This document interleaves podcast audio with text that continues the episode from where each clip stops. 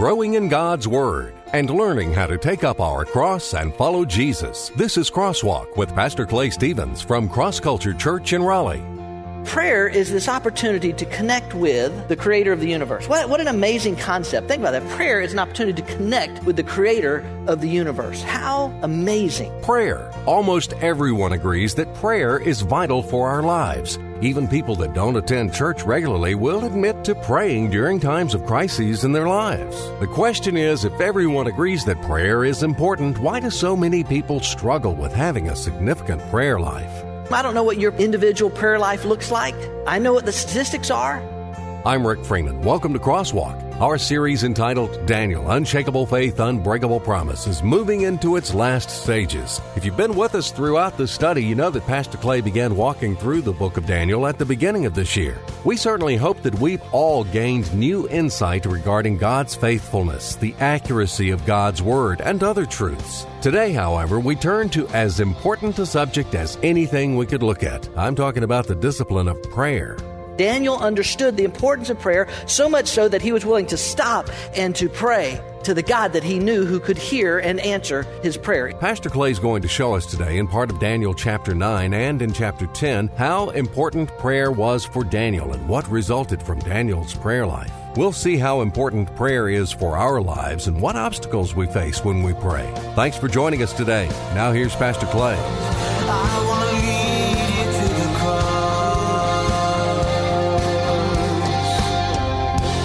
I was uh, when I was in seminary a number of years ago. I was sitting in a, a J term. It was called a J term class. It was a class that took place uh, in between normal semesters in January. And I was taking a class, and I think the name of the class, if I remember right, it was "The Message in Your Emotions." That was I know that was the title of Dr. McDill's book. It may have been the title of the class, but it had to do with uh, emotions and, and how that fits into the life of a follower of Jesus. And, and so, part of the class, it was to be productive or helpful for counseling, but also just in, in preaching and communicating the Word of God. What do we need to know about the message and, and, and, and our emotions? What do we need to know about our emotions and how we communicate with people and that sort of thing?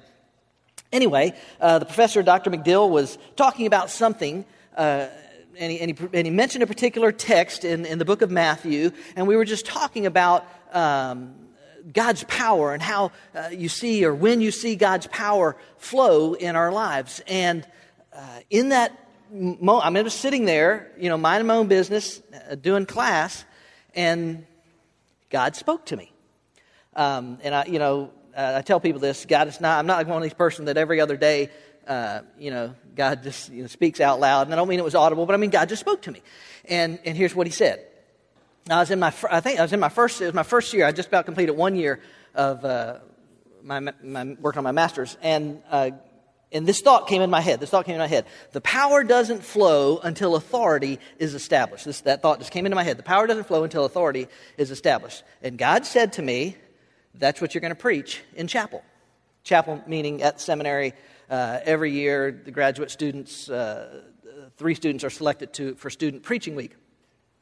And I was like two years away from graduation. So I, I, I can't tell you, describe, I just, it was, it was weird, but sure enough, uh, I got two years later. I got the call. Dr. McDill called me. He said, uh, "You've been selected for Student Preaching Week," which was a great honor, and you know it was it was a wonderful experience. But that that that moment when when God spoke, it's an it's an amazing thing. And like I said, I, I know that that type of clarity, that type whatever, I know that doesn't go on all the time. God doesn't, he, at least in my life, He doesn't do that all the time. But, but when those opportunities occur, or when those instances occur where you, you can't explain it and you don't know, but you just know God has spoken, God has, has met you in some part of your life or some reason or some whatever, it's truly an amazing thing. Uh, prayer affords us uh, that opportunity. Again, not that every prayer experience is, you know, this audible God speaking and saying whatever. But prayer is this opportunity to connect with the creator of the universe. What, what, an amazing concept. Think about that. Prayer is an opportunity to connect with the creator of the universe. How amazing is that? Open your Bibles, uh, if you have a copy of God's Word with you, to uh, the book of Daniel. Daniel chapter 9, we're continuing our study. We're working our way through. We're moving closer and closer uh, to the end of our, of our series in the book of Daniel. We're in chapter 9. Actually, time permitting today, and this is going to sound kind of crazy to you, we're kind of in chapter 9 and in chapter 10, and I'm kind of, it's, it's crazy, but I, I, want you to see something as we walk through there, and we'll see how far uh, we get in it. But we started in chapter 9 last week, and we were in the middle of this, this instance where Daniel is, is praying this prayer, this prayer of repentance. And last week talked about repentance and what that looks like in our lives and how that's an old fashioned word, but it's still a very relevant term as far as God is concerned and what that means, what it actually means when we talk about repentance. Well, uh, we're picking it up in Daniel chapter 9 and continuing on just a little bit in 9 and then some, as I said, time permitting, in 10. But, but Daniel affords us the opportunity, and I just I just think it's there. Daniel affords us the opportunity to talk today about prayer. I, I don't know what everybody's, every person in this room, I don't know what your particular individual prayer life looks like. I know what the statistics are. I, I know what the statistics are of how much time people, even pastors, how much time pastors spend in prayer, how, or how little time, oftentimes. Maybe I should put it that way. Daniel chapter 9 is where we are, and I'm going to be reading verses 20 through 23 this morning. Hey, uh, thanks for being here. You've honored the Lord with your presence. Uh, my prayer is that God's word has its effect in all of our lives, and that you leave here today saying, It's good. It's good to be in the house of the Lord. Not only to honor Him, but to, to learn from Him. Daniel chapter 9, verse 20. Listen to this. And I know if you're, if you're new to this series, we're jumping in the middle of it, we're jumping in the middle of this chapter, but uh, hang with us here. Now, while I was speaking and praying and confessing my sin and the sin of my people Israel, we talked all about that last week, and presenting my supplication before the Lord my God in behalf of the holy mountain of my God, while I was still speaking in prayer, then the man Gabriel, whom I had seen in the vision previously, came to me in my extreme weariness about the time of the evening offering. He gave me instruction and talked with me and said, O Daniel, I have now come forth to give you insight with understanding. At the beginning of your supplications, the command was issued. And I have come to tell you, for you are highly esteemed. So give heed to the message and gain understanding of the vision. Pray with me. Father, thanks uh, for this opportunity to look into the prayer life of Daniel. Uh, by all accounts, he uh, had an amazing uh, prayer life. I think every one of us in this room would probably say, I, I, I want a great prayer life. I, I want a powerful prayer life. I want an effective prayer life. And uh, if we're honest, probably some of us would, uh, would have to say, but my life, my prayer life doesn't seem very effective. I, I don't know how much power I have. I'm not sure if this is working. I, I don't know how to spend the time. Uh, Lord, there's lots of struggles, especially in the culture in which we live.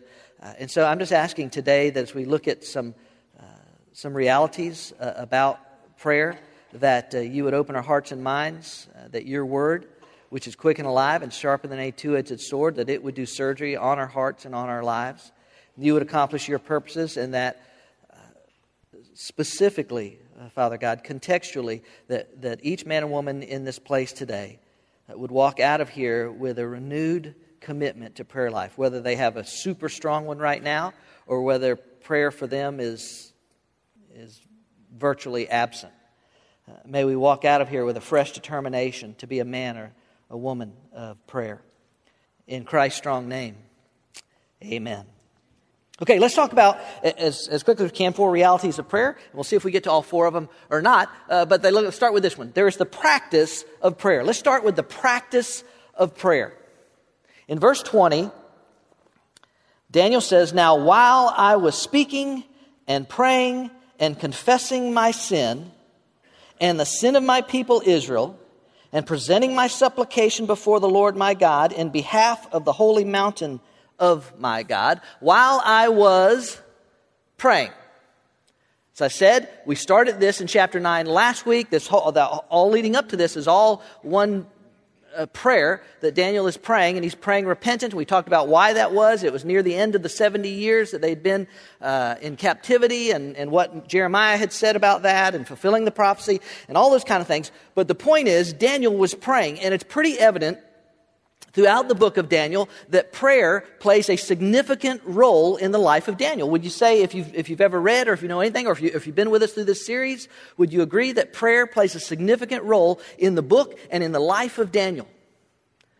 Yes, you do. in chapter 6, uh, we're, we're, told that Daniel specifically had three uh, separate and distinct times during the day that he would pray. Now, we're not told how, how long those prayer times were. Were they, were they five minutes, 50 minutes? Were they an hour? How long were they? We're not told necessarily how long that they were. But what we are told is that Daniel understood the importance of prayer so much so that he was willing to stop whatever he was doing, whatever his day included, whatever the expectations were on his life. He took time to stop and to pray to the God that he knew who could hear and answer his prayer. It is the practice of prayer. And you and I quite honestly, need this practice in our lives if it is not there. Uh, let me give you just a couple passages of scripture. Maybe you've read them before, maybe you haven't. But in Ephesians chapter 6, uh, verse 18, Apostle Paul says, Pray uh, in the Spirit at all times and on every occasion. Stay alert and be persistent in your prayers for all believers everywhere. Uh, there is in this verse uh, this idea that, man, this is something this is a part of your life. This is ongoing. This is, this is just who you are at all times and on every occasion, always looking for opportunity to pray, communicate with, however you want to put it. Prayer is that word that we use. It's, it's a biblical word. It's fine. But whatever it is that, that I, that I connect with God and I have this communication going on with God. Paul says you got to do it at all times, and not just for yourself, for, for other people and, and for other reasons as well. Uh, how about this one? You know, this is 1 Thessalonians 5 17, short and sweet. Pray without ceasing. Now, obviously, that doesn't mean that every waking moment of our, our life we're, you know, and God, and let me thank you for this, and, and, and Father, you're awesome, and Father, I'm praying this, and, you know, and, and no, no boss, don't, don't interrupt me, I'm praying. it doesn't mean that we're, you know, but it means that, that it is without ceasing, that it is the practice of my life that I'm going to communicate with God. If He is the one who has all the answers, has all the power, uh, has the, the future laid, you know, all these, things, why wouldn't I be communicating with Him? It is the practice of prayer. If we're going to practice it, uh, let me say this to you. Here's what you need to do. First, schedule it. Now, that, that may sound so uh, worldly or mechanical or unspiritual, but folks, schedule it. If, if, if you have to do that in your life, schedule. I'm talking about pull out your phone, put it in there, if you use a hard copy calendar, old school, put it on that calendar, schedule in a time that you're going to spend with God. I'm not talking about, yes, there's that time where we're just talking to God throughout the course of the day. That's fine. That's prayer, that's communication. But I'm talking about this time, as Daniel had, where he would set aside specific amount of time and he would, and he would go to the God of the universe and he would communicate. You got to schedule it. You got to. In this, in this busy, full, overflowing culture in which we live. Right? Right? Are you not? Is it not full? Is your schedule not full? And don't we schedule the things that are important in our lives? If you have a doctor's appointment, do you put it on your calendar? Why? Because you're going to die if you don't go to the doctor. I don't, I don't know what it might depend. But you go, it's important, right? If, if, if you have children, if your child has a recital or a ball game, is that in your schedule? Sure it is. If, uh, if you have a sales meeting coming up, a sales appointment somewhere, are you going to put that down? Absolutely. If you get an email saying that, that, that your department is having a, a department wide meeting, is that going to be in, right then? You're going to put it in, you're going to put it in your calendar right then. Why? Because you know you can't miss those things. They, they're too important. You can't miss them. So why, why wouldn't we, why would we possibly not do that with prayer? With this opportunity to communicate with the God of the universe who loved us so much that he, he died for us. And he invites us, encourages us, wants us to come to him. Why wouldn't you got to schedule it? Here's why you got to uh, schedule or, or connect it to scheduling. Not only do you have to schedule it, you got to protect it. And I'll, we'll talk more about some of those reasons in a moment. But you know this. You live in this world. You live with your schedule. If you don't protect that time, what will happen to it? Oh, yeah. Something else will come up, won't it? Every time. Oh, yeah, I know. I, I, I meant to, but, but then this came up, and, or that happened, and, and this. You got to learn how to protect your time. Uh, you know, guys, you know how like we do uh, uh, Friday night date night with our wives, guys, right? right? Yeah. We you we got to protect that time, right? We we protect because if you don't protect that time, something might come in the way or whatever. And I I have to, that happens to me sometimes too, and I, I I get in trouble. But you know we have to try and protect. We got to protect that time because it's important to us. Why wouldn't the time with God? Why, why you got we got to protect it? Okay? So you got to schedule it, you got to protect it, and then this is profound. Here's the third one. Folks, you just got to do it. You just got to do it. You got to stop making up excuses. And I'm not, I'm not picking on you. I'm just, I know my own life. I know the struggles that I can have. You got to stop making excuses. You got to stop putting it off. You got to stop saying, oh, yeah, I know I need to do that, or I'm going to get And you got to do it. Why don't y'all say that out loud? Do it. That's pretty good. You, you just have to, at some point, you just got to say, I'm going to do this. Or can I tell you this? This is the truth. This three years from now, you'll be saying, Yeah, I, I need to do that. I, you'll hear another message on prayer. I, I, need to be doing that. Eight years from now, man, I, I know, I just, you know. And then, and Lord willing, if, you, if you're still alive at 92, say, I need to start praying. I, I, I. You know, you just you got to do it. Listen, uh, a few years ago, I got motorcycle uh, fever. I'm sure it's some sort of midlife crisis thing or whatever, but I got, I got motorcycle fever and I wanted a, a motorcycle. And, I, and so I started researching motorcycles and I looked, I looked at them online. I looked at them in magazines. I went and looked at them on person, in person. And, you know, I had all these kinds of questions about motorcycles. You know, do I want a cruiser? Do I want a sport bike? Do I want a touring bike? Do I want a sport touring bike? Do I want a Harley? Do I want a, uh, uh, an Asian built bike? Do I want a, a European manufactured bike? Uh, do I want an upright? Do I want a more laid down? Do I want a mid-sized bike? Do I want a larger bike? You know, all these questions. Just and so I would just I would constantly shoot stuff to my sons. You know, and I'd send them pictures. Hey, hey, look at this one. What do you think about this one? And what do you think? And then, and then on and on. I mean, this was three. I'm surprised you didn't say three years, 42 days, six, uh, yeah. It, yeah, this was, this was a three year odyssey. I mean, I'm shooting it. And so at one point, I'm shooting, uh, you know, hey, what do you think about Do you like this one? What do you, what do you know about this one? So at one point, uh, one of my sons, Todd, uh, emailed back and he said, Dad, it's time to either pull the trigger or put the gun down. when it comes to prayer, it's time to pull the trigger. It's time to pull the trigger, ladies and gentlemen. I, I, don't know how long you'll live. I don't know how much going on in your life. I don't know how, but, but I know you need prayer. And, and you, you, just, you just got to do it. It's the practice of prayer. Okay, um, let, us go on. Let's look at another one. Let's talk about the attitude of prayer.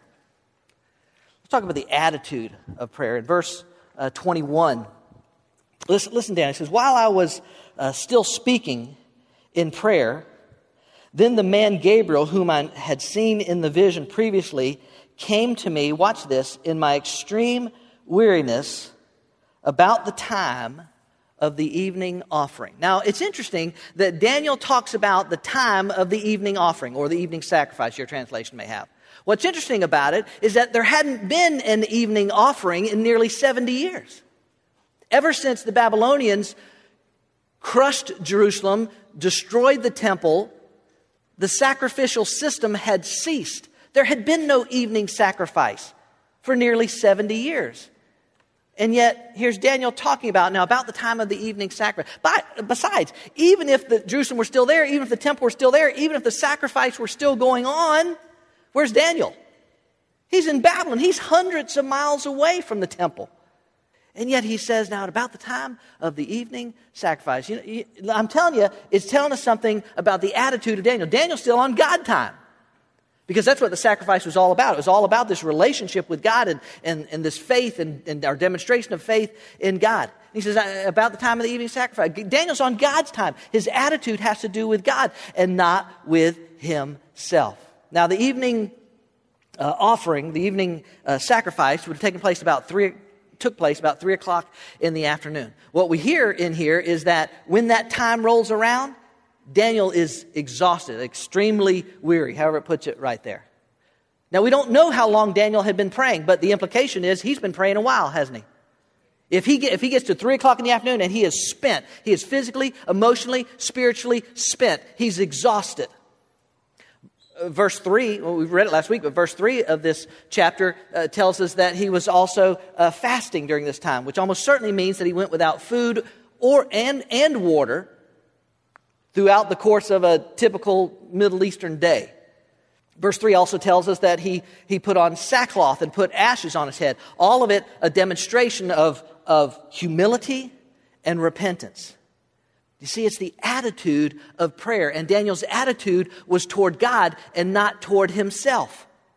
Even, even in that prayer last week that we looked at, when he starts talking about that prayer, he starts talking about the fact that that God, you're giving us what we deserve. We deserve this. We've acted this way. We've rebelled against you, and what's coming against us, we absolutely deserve. You don't hear anything from Daniel about, I, I didn't deserve this. How did I end up down in Babylon? I, I was one of the good guys. I was one of the godly people. I was trying to do it the right way. It was them other folks that weren't, weren't doing what God said to do. How did this? Happen? Not from Daniel. Daniel just owns it.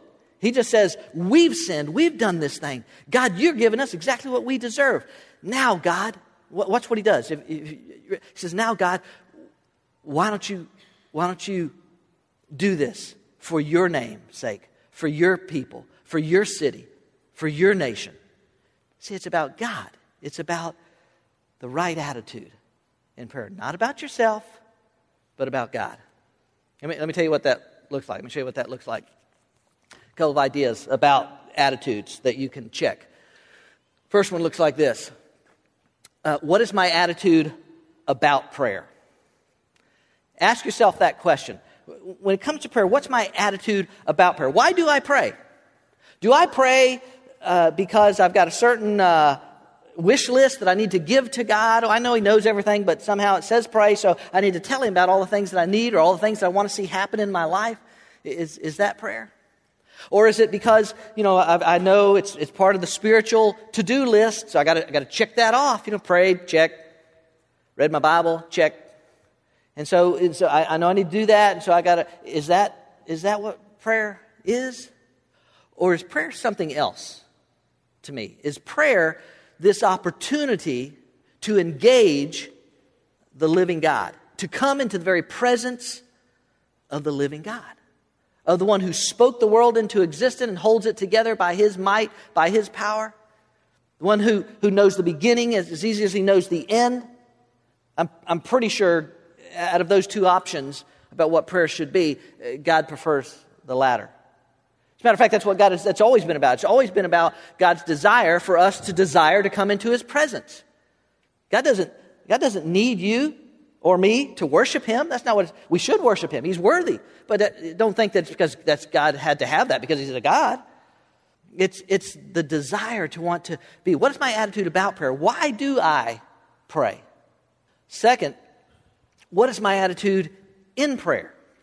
Now, listen, I know this is extremely difficult for us, especially in the culture in which we live, because we, we are surrounded by a culture, we are inundated with a, in, in a culture that says, hey, it's all about me. It's all about my life and what I want or what makes me feel good or what I need or what I think or what I want or what I, you know, it's all about that. What is my attitude in prayer? Is that, is it just because I, I want God to know all I'm going through? I want to, I want to vent. I want to, I need help. I want to do this. I want to do that. At what point does it ever become about God. You know, you know what I'm saying? I have a confession to make. Uh, some churches that I've been a part of, or churches I've served, uh, ministered in, and some some of those churches have uh, have had, you know, what, what's called the old-fashioned Wednesday night prayer meeting. Some of y'all can remember that term, and some and churches, there are churches still do Wednesday night uh, prayer meeting. I have a confession to make. Uh, Wednesday night prayer meeting, in many respects, used to drive me absolutely insane. Used to just Wednesday night prayer meeting would, would drive me crazy because uh, typical Wednesday night prayer meeting uh, looks like this. If you grew up in, in church, then the, and ever went to Wednesday night prayer meeting, you probably would agree with this. Uh, Wednesday night prayer meeting would look like this: ten minutes of singing, twenty minutes of a sermonette from the pastor, at least 20 minutes of going over the prayer list. Y'all know what the prayer list is? 20 minutes of going over the prayer list, and then maybe five to eight minutes of praying, of which 99% of the praying would be about everybody on the list that we just listed out loud, that we just went over. About so and so's struggle with cancer, or so and so's trying to find a job, or so and so's uh, got high blood pressure, and, or, and you know, it's all this. I'll be honest with you. I, one, one church where I served, I went in there one night and I said, We're not doing this anymore. I said, Here's what we're going to do we're going to sing one song. I'm going to bring a three to five minute devotional, and then we're going to pray. We're not going to go over the prayer list. We're not going to talk about the prayer list. We will hand, you a prayer, but we're going to pray. If you have somebody on that list you want to pray for, pray for them. Pray for them out loud, pray for them by yourself, whatever. But we are, it's Wednesday night prayer meeting. We're going to pray. I know it's a novel idea. Wednesday night prayer meeting, we're going to pray. You would have thought that I brought a portrait of Satan into the sanctuary and hung it right over the cross of Jesus. I mean, it was like, not read the prayer list. My Aunt Gertrude is having spleen surgery, and people need to know that. Listen, I, am not. I, I truly I had people drop out. I had probably leave Wednesday night prayer meeting because I spent too much time in prayer. That was I'm not saying we shouldn't pray for other people. We should. God encourages us to. He wants us to. I'm, sure, I'm not saying we shouldn't pray for ourselves. We should. God wants us to. He wants us to communicate our heart, our, our feelings, our, our aches, our pains, our, our troubles. Our, our, our what we, he wants us to do all that stuff with it. I'm just, I'm just saying, at what point does it ever become about, about God and not just about us all the time? What's my attitude in prayer? And, and then, real quickly, one more. What is my attitude from prayer?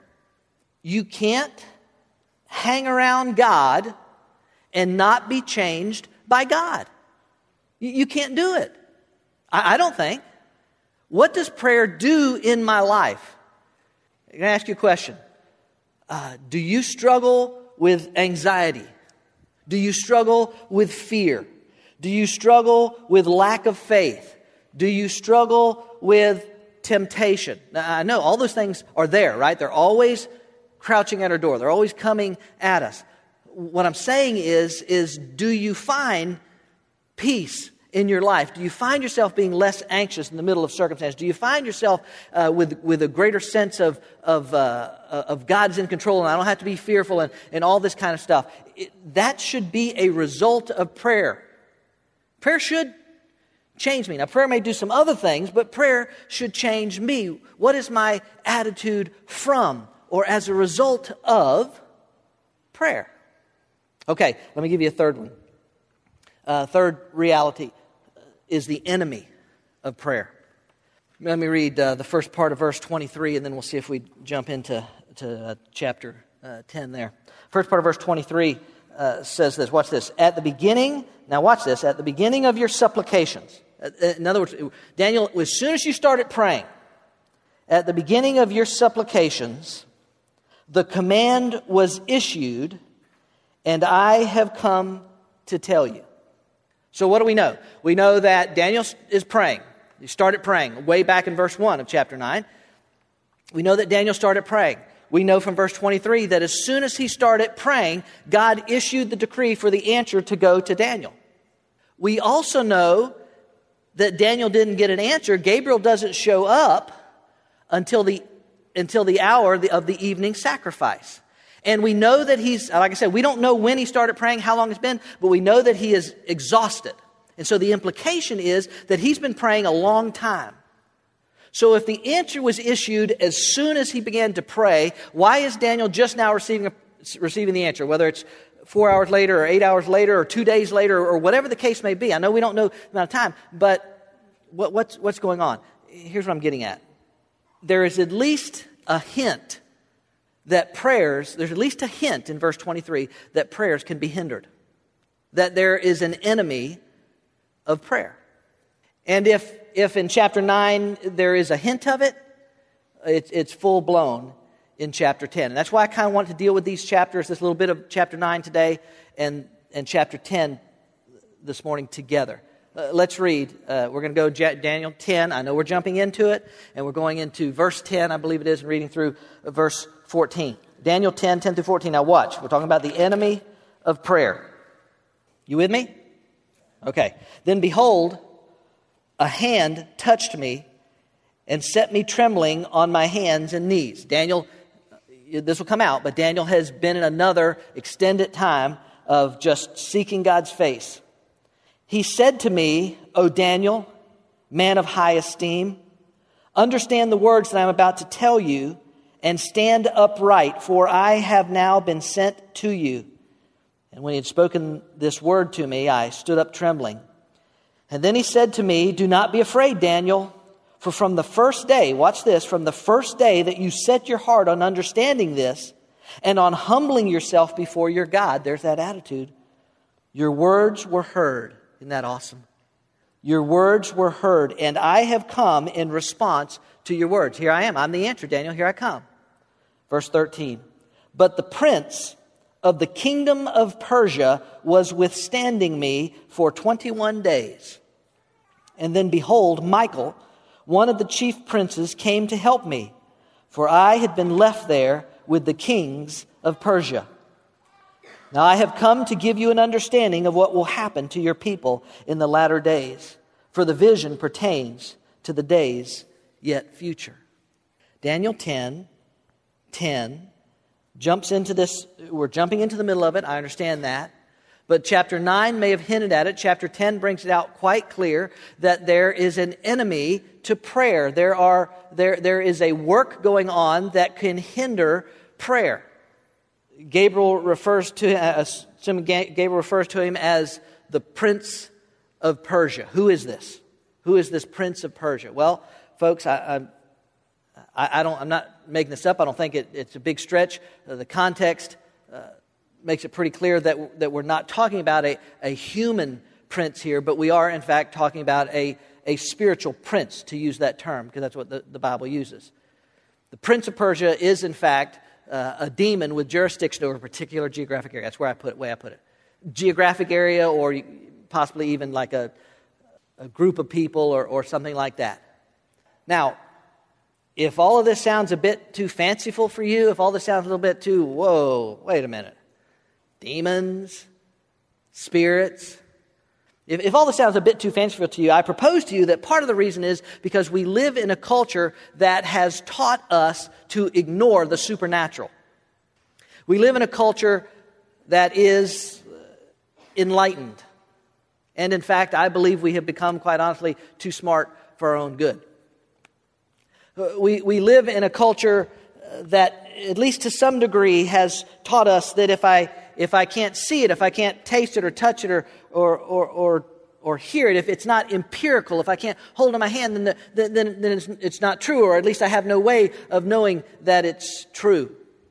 But the Bible makes it quite clear that there are demonic forces at work in the world.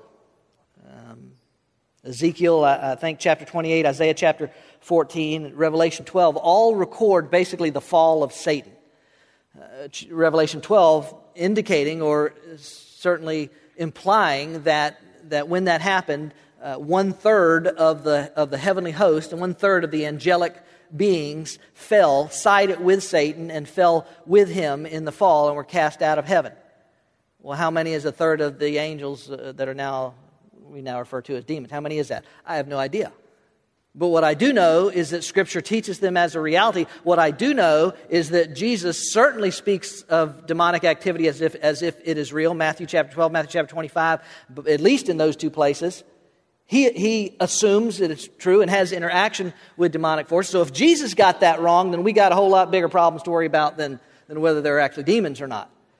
There is an enemy to prayer to your life in general, I think we can safely say, but there is an enemy to prayer.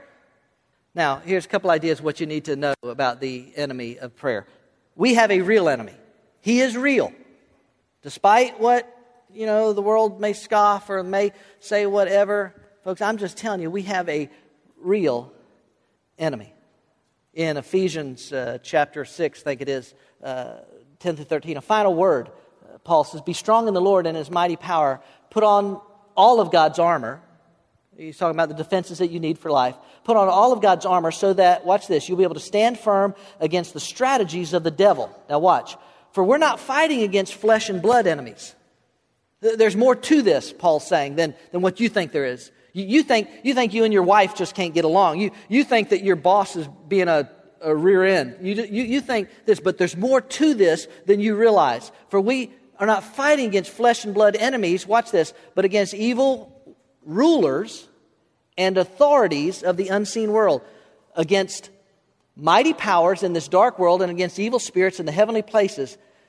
It, the, the implication is in some way, for some reason, I don't pretend to understand everything about why God lets things go on or why they happen. I don't, but I'm just telling you, there seems to be some type of hierarchical structure within the demonic realm. And that there are demons that apparently have jurisdiction over particular parts of the earth or over particular cities or over particular whatever, and their purpose is to disrupt, to destroy anything that would bring glory to God.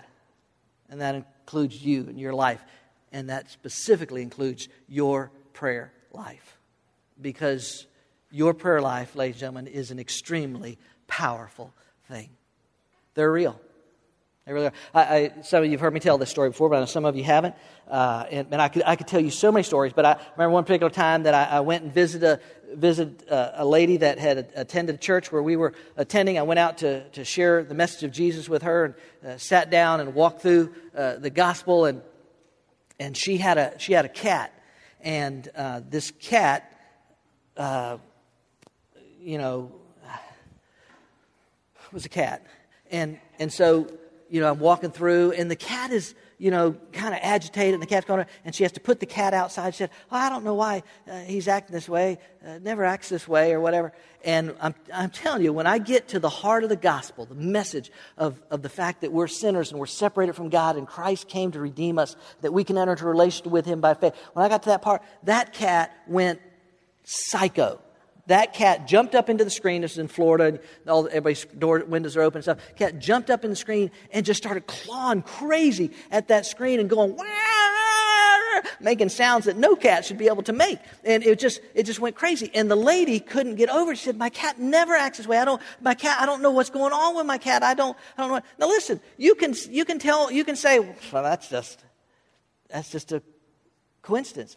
I'm telling you, demonic activity is a real thing. And I, I, couldn't tell you how many times I've been sharing the messages and I've been right at that point where, where I'm trying to set, bring the person to a place where they're willing to accept Christ their Savior. And the phone will ring or somebody will knock on the door or, or uh, a tea kettle will go off or something will happen that will suddenly disrupt whatever this opportunity to share the message. I'm telling you, they're real. Uh, not only are they uh, real, but let's look at this they're powerful. Now, I want to be careful here. I don't want to give the enemy too much credit. I really don't. But, I, but it is naive on your part or my part to, to think, oh, well, you know, that, that, they can't do it. That doesn't matter. They're not going to hinder my prayer life. They're not going to whatever. You just need to understand they are powerful. In, in uh, I think it's in Luke chapter 8, the story of, of Jesus' encounter with the demoniac in, in the region called the Gadarenes. And the text in there says that, that they constantly were trying to bind him, put chains on him and bindings on him, and nothing could hold him. He was constantly breaking loose because of the, the demonic possession with, within him. Peter said this. You, maybe you've read this, 1 Peter 5. Uh, Keep awake, watch out, watch at all times. The devil is working against you. Listen, this is not, this is not a joke. Married couple, this is not a joke. Person struggling with, with this temptation or that issue in your life, the devil is working against you. He is walking around like a hungry lion with his open mouth. He's looking for somebody to eat. Just eat up your life. Just destroy any semblance of your relationship with God. Not that he can take your relationship with God, but that he can make you. He, he is powerful. But listen, here we go. We're getting ready to close. We also need to remember this we have a defeated enemy. We do have a defeated enemy. I, I'm, I'm saying we can't just act like it doesn't matter. We can't, but I'm telling you, we have a defeated enemy. We, we never need, we, we, we, can't ever forget that reality. Look, look at this uh, passage of Scripture, Matthew 25. Um, Jesus talking about the judgment and the end times. He says, Then he will also say to those on his left, Depart from me, accursed ones, into the eternal fire. Watch this, which has been prepared for the devil and his angels. God's already, he, he's already uh, prepared a place because he's already defeated that, that evilness of the world. 1 John 3 8, the one who practices sin is of the devil, for the devil has sinned from the beginning. Watch this. The Son of God appeared for this purpose to destroy the works of the devil. Don't ever forget that. That's why Christ came, to break the bonds that you and I were under. And then finally, 1 John 4 4, uh, you are from God, little children, and have overcome them because greater is he who is in you than he who is in the world. He is a defeated enemy. That doesn't mean that we're not alert. That doesn't mean that we don't pay attention. That doesn't mean that we just walk into any and every situation blindly. But we do need to remember that greater is He that is in us than He that is in the world, and that He is a defeated enemy, and that in Christ's power we can conquer. Now, let me just say this, and I'm going to close right here, and we'll, we'll finish this up next week. Let me just say this. Some of you, perhaps, have been praying for something in your life for a long time. I, I, I can't begin to sit here and tell you what God is or isn't going to do in a particular situation. I wouldn't try and pretend to know what the mind of God is and why God does what God does. But I can tell you that in some instances, uh, it may be that your prayers are being hindered in some way. It may be that the enemy is trying to keep the answer from coming because the enemy knows when the answer comes, God will be glorified, God will be magnified, and the kingdom will expand as a result of whatever God does. I, I can't say in each particular situation, but I can tell you Daniel was a man of prayer. And even his prayers, this mighty prayer warrior, he found the enemy coming up against him, delaying the answer. I don't know what all that means. I don't know how long it means or what all it takes. Maybe it depends on how much we're praying. But let me close with this. I'll go back to a, a question that I, I, meant to say earlier that I think would be a good question for all of us to answer as we, as we close today. We'll finish, we'll wrap it up next week because I got one other reality about prayer, and then we'll look at the interpretation uh, to uh, Daniel's vision in chapter 9. Uh, but uh, the question uh, basically is this Would I hear from God more often or more clearly if my prayers to God look more like Daniel's prayers to God? Now, that, that's a, that's a non judgmental statement. I don't know. Your prayers may look just like Daniel's. You, you may spend hours agonizing in prayer. And, and, and by the way, I'm not saying that every time we pray it should be this agonizing, work up a sweat, uh, days on end. I, I, don't, I don't know. There, there are times, there certainly are times for that, ladies and gentlemen. But I'm not saying that every prayer has to be like that, but, but I think that's a good question for us to ask ourselves. If I, if I don't see God's hand moving, if I'm not sensing uh, that He's uh, responding, if, if I don't think that I'm receiving what I ought to be receiving out of prayer, then maybe I need to ask myself this question Would I hear from God more often or more clearly if my prayers to God look more like Daniel's prayers to God?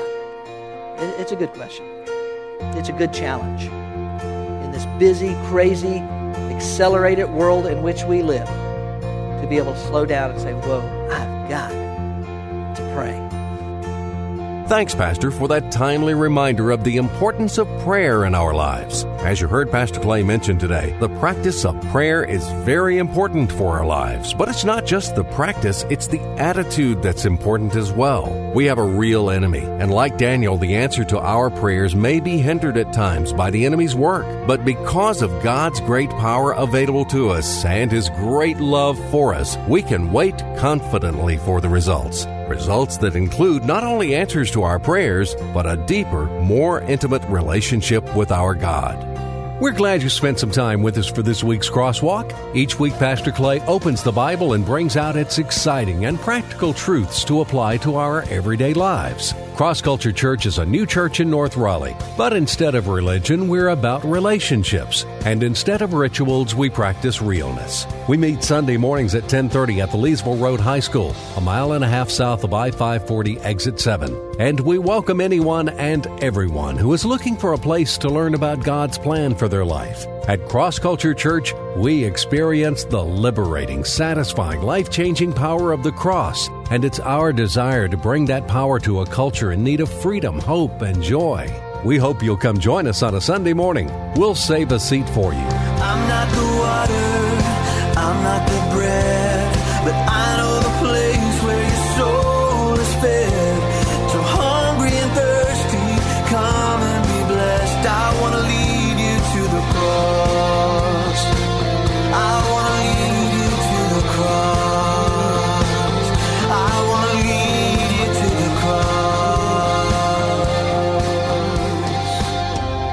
Cross Culture Church, taking the cross to our culture and taking our culture to the cross. Visit us online at crossculturelife.org.